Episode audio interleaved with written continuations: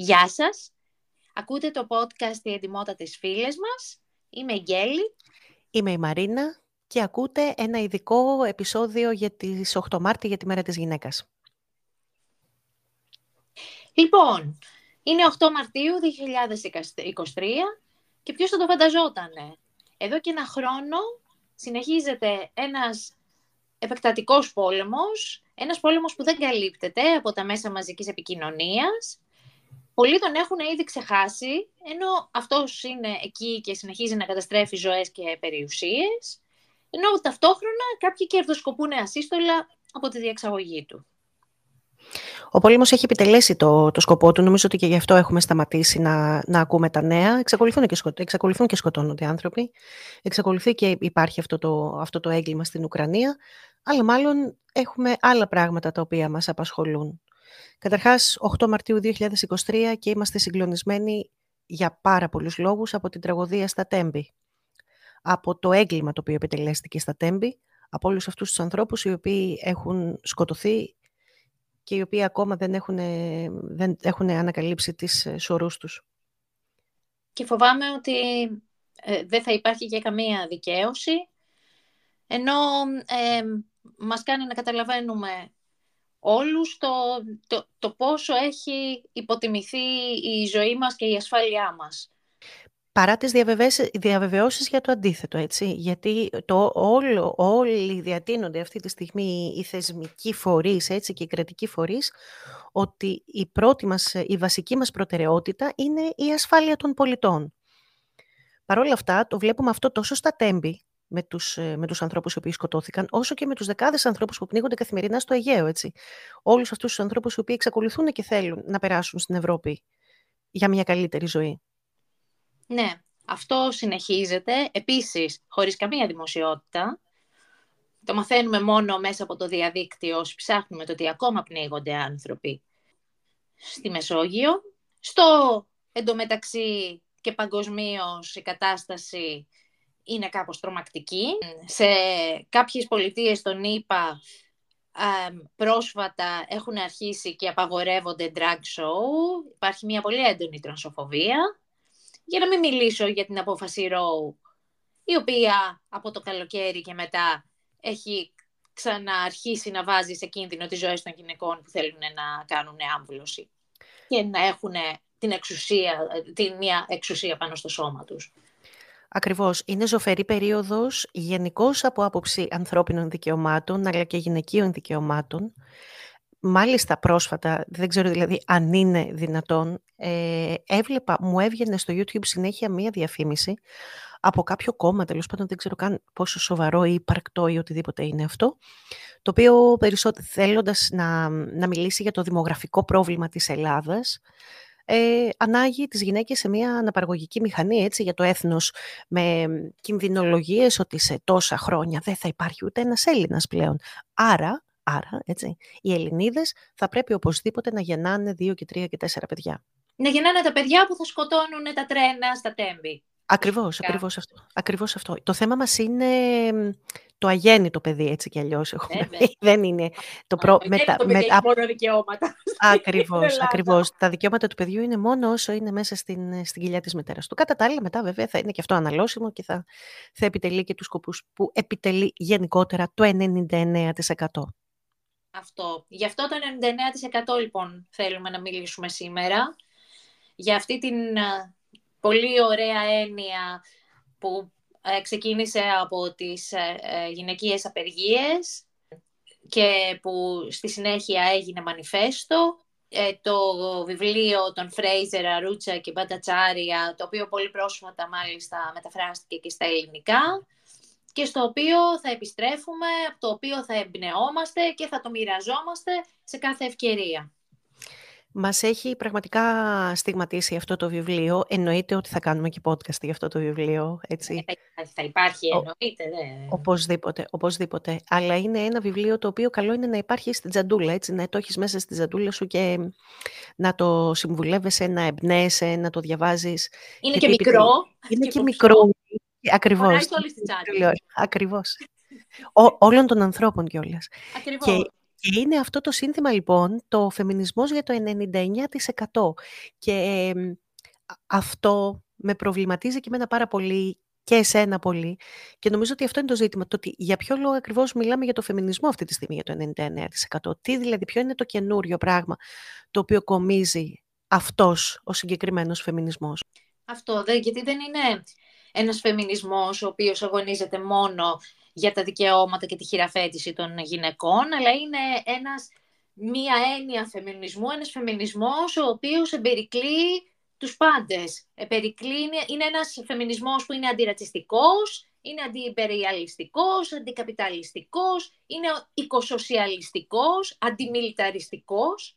Είναι ουσιαστικά ενάντια σε κάθε τι που έχει να κάνει με τη λευκή ανωτερότητα και είναι κοντά σε, στον καθέναν άντρα ή γυναίκα, στον κάθε υποβαθμισμένο, καταπιεσμένο, κυριαρχημένο, εκμεταλλευόμενο και σκοπός του είναι μία ελπίδα για όλους, για όλη την ανθρωπότητα.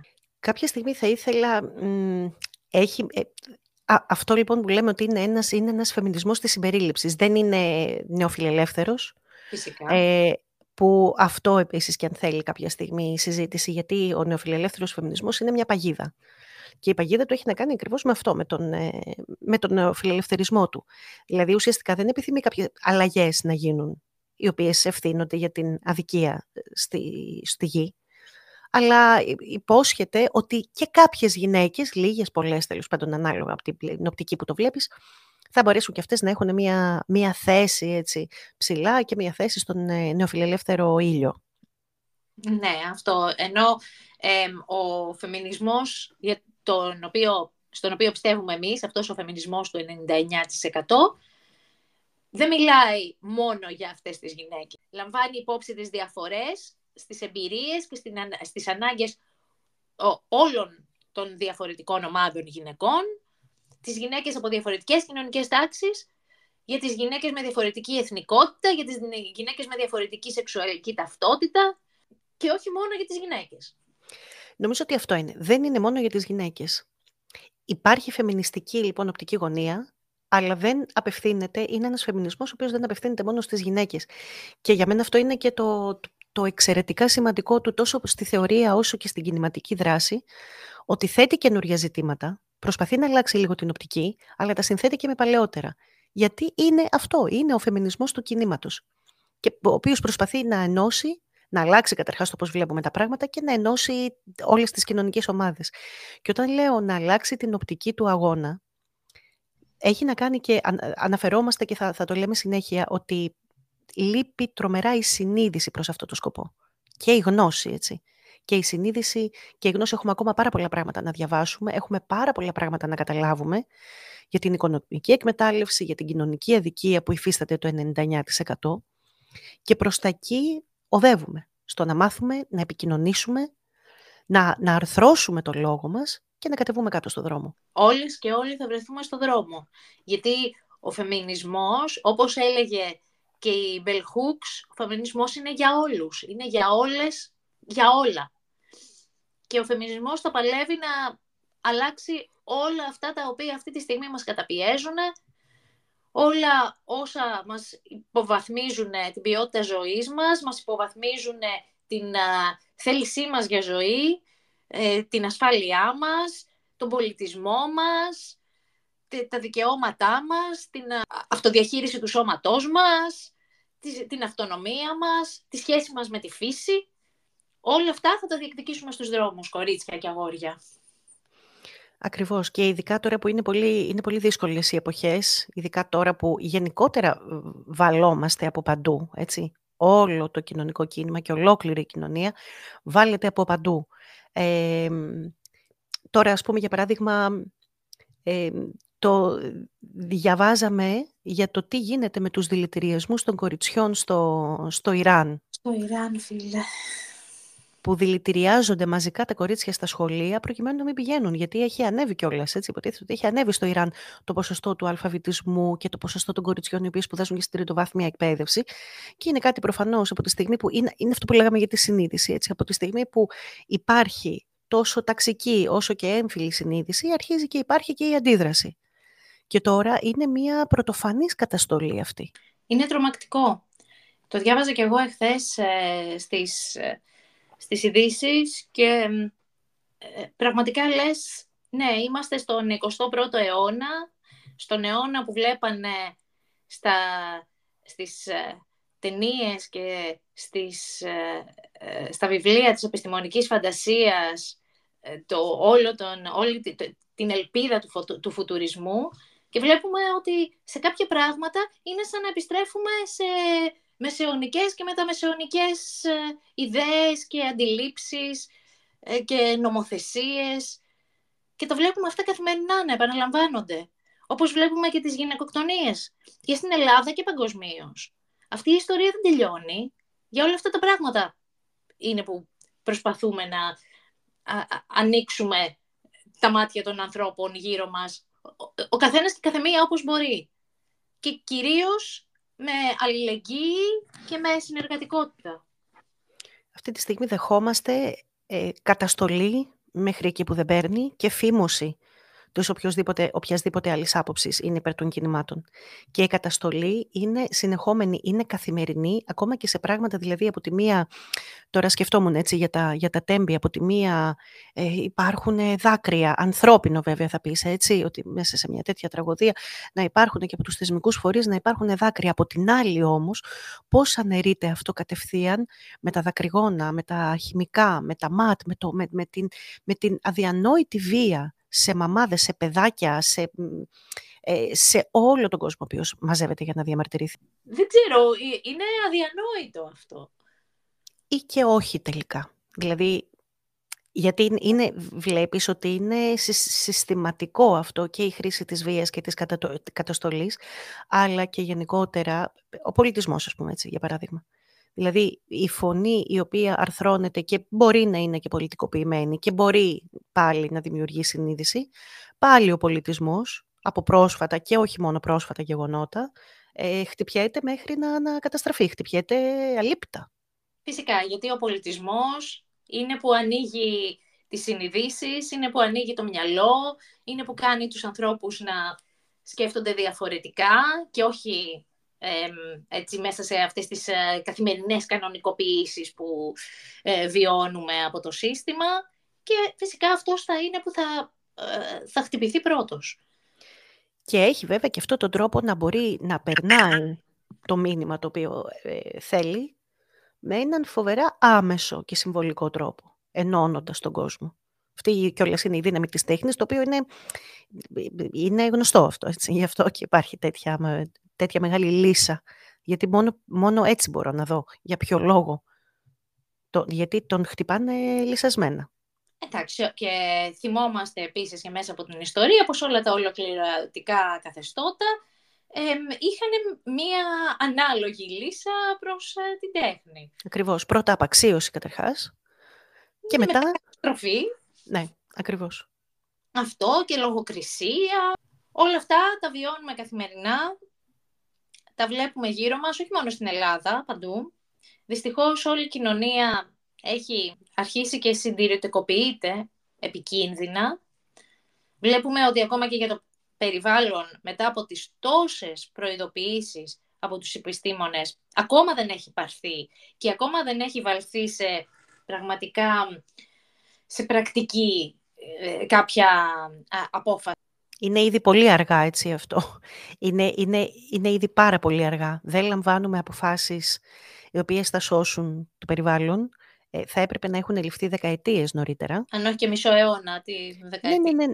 Δεκαετίες νωρίτερα, απλά θέλω να πω ότι τώρα τα πράγματα ήδη έχουν, ξεφεύγουν εντελώς από τον, από τον έλεγχο της ανθρωπότητας. Αυτό κιόλας είναι το θέμα με τον, με το φεμινισμό για το 99% που προτείνουμε. Είναι ότι ενοποιεί, είναι μια ενοποιητική θεωρία και όχι μόνο θεωρία και η πρακτική η οποία προτείνει. Ναι, και αφορά ε, και την οικολογική σκέψη φυσικά. Δεν είναι μόνο ε, αντιρατσιστική και αντισεξιστική και ε, ε, κατά οποιασδήποτε διάκρισης, αλλά ε, είναι επίσης ένας τρόπος σκέψης πολύ οικολογικός, με πολύ σεβασμό στο περιβάλλον, ως εκ τούτου αντικαταναλωτικός.